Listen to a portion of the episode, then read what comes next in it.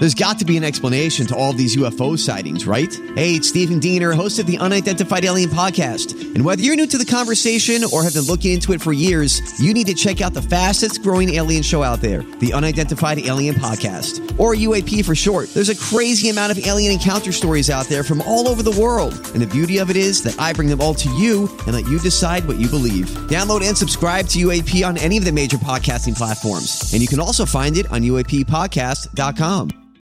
KVJ Cuts.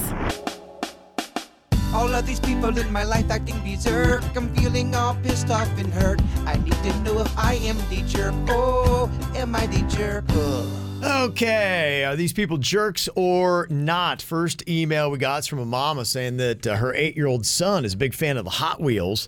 And last week, my sister brought over a bunch of Hot Wheels that are over 30 years old in the original packaging. Oh, Virginia, we're talking some money. My sister said we could save them for our son as a collector's item, and I was only away from my son for about 10 minutes. And when I come back, the Hot Wheels are all out of the packaging and are spread all across the floor, and my son is playing with them. I was mortified, and I knew I had to tell my sister, and she was not happy. I tried to justify what happened by saying, Yeah, what do you expect? I mean, he's a little kid, he just wanted to play with them. Plus, honestly, I'm sure they aren't worth anything. That's not true. My sister still did not see my side of it. It is really still steaming. Is she justified or should she just let it go? She called me careless and says it shows that I don't appreciate her gift and I uh, take her for granted. Do you agree? She gave them to the kid to, Yep. to have. Mm, she, well, she gave them in a sense, I think, to the mom to say, hey, he loves Hot Wheels. I know that. Hold on to these. These are in the original packaging. They're 30 years old. And sure enough, it's not even 10 minutes later, and all the Hot Wheels are ripped out of the original packaging and strewn across the floor. Okay, They're probably covered in boogers. Let's work this through here. All right.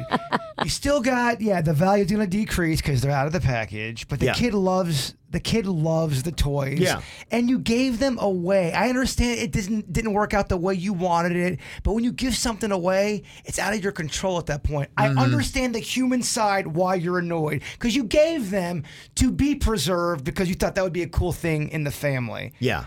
I get it. I do kind of agree with this mom at this point that yeah, I it's understandable that the sister is frustrated and vented, but I think at that point you just got to let it go and say this is the kind of stuff that happens in life. She didn't do anything intentionally. No. She was probably a little careless in keeping them within, you know, arm's reach of her 8-year-old son. I think you gotta let it go. I, I know you're annoyed, but you, you gotta let this one go. An eight year old is just being an eight year old.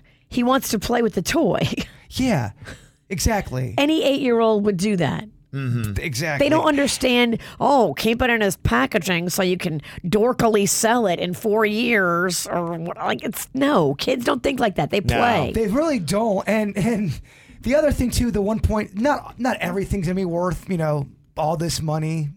I know everyone thinks, oh, it's from 30 years ago. It's from 40. It's definitely worth money. Not always the case either. True. Okay. I'd let it go. All right. Yeah. So we're, we're there for letting it go. But uh, better like getting the sister doing that. This email says Am I the jerk for selfishly prolonging a doomed relationship? In the email, it says here, I am in my early 30s and I've been looking to buy a new house. I've been looking for six months and I have recently gotten involved with my realtor on a more personal level. oh, oh bow chicka bow wow. We began dating two months after we met and have had a very intense relationship ever since. Well, I'm not really interested in him anymore, and I'm ready to end the personal relationship, but not the professional one. I found my perfect home, and he's negotiating the price right now. I know this sounds selfish, but I don't know if I should hang on with him just a little longer until he gets the deal done. Technically, it would be using him, and I'm wondering how bad that is. Would I be a total jerk or just a little one? She doesn't want him to drop the ball and not get the dream home taken care of. look, this house is and will be one of the most important purchases of your life. Suck it up. Make him think that you're still in a relationship until the deal is done, and then you can move on. Take it from me on this one. Mm-hmm. Don't get involved with people that have. Oh, I, just don't get involved. I, It's too late. I know. What are you gonna do now? I'm saying somebody that's maybe driving right now that is no, thinking about. for this one, it's too late. They're already involved. You have to see this through till your deal is done.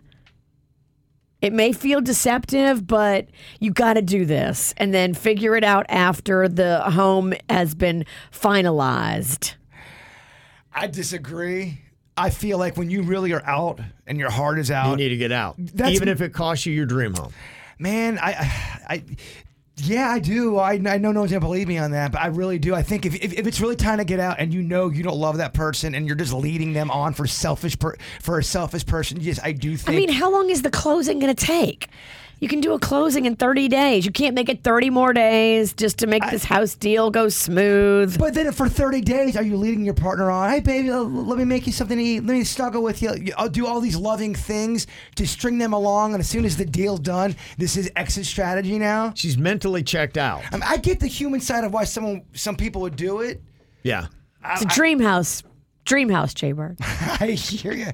I would feel guilty. I'll have uh, Seuss put up a poll in YouTube on KVJ TV. Is this girl a jerk if she leads her realtor on thinking they're in a relationship until he closes the deal on her house? Yes or no? what the hell do I know, Kev?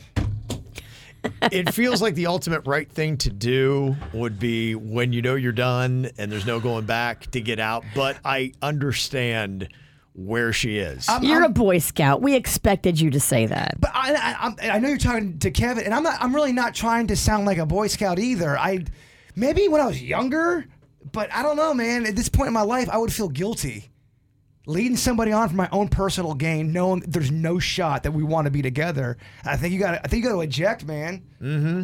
I don't know. Again, what the hell do I know? Okay, so is she a jerk or not?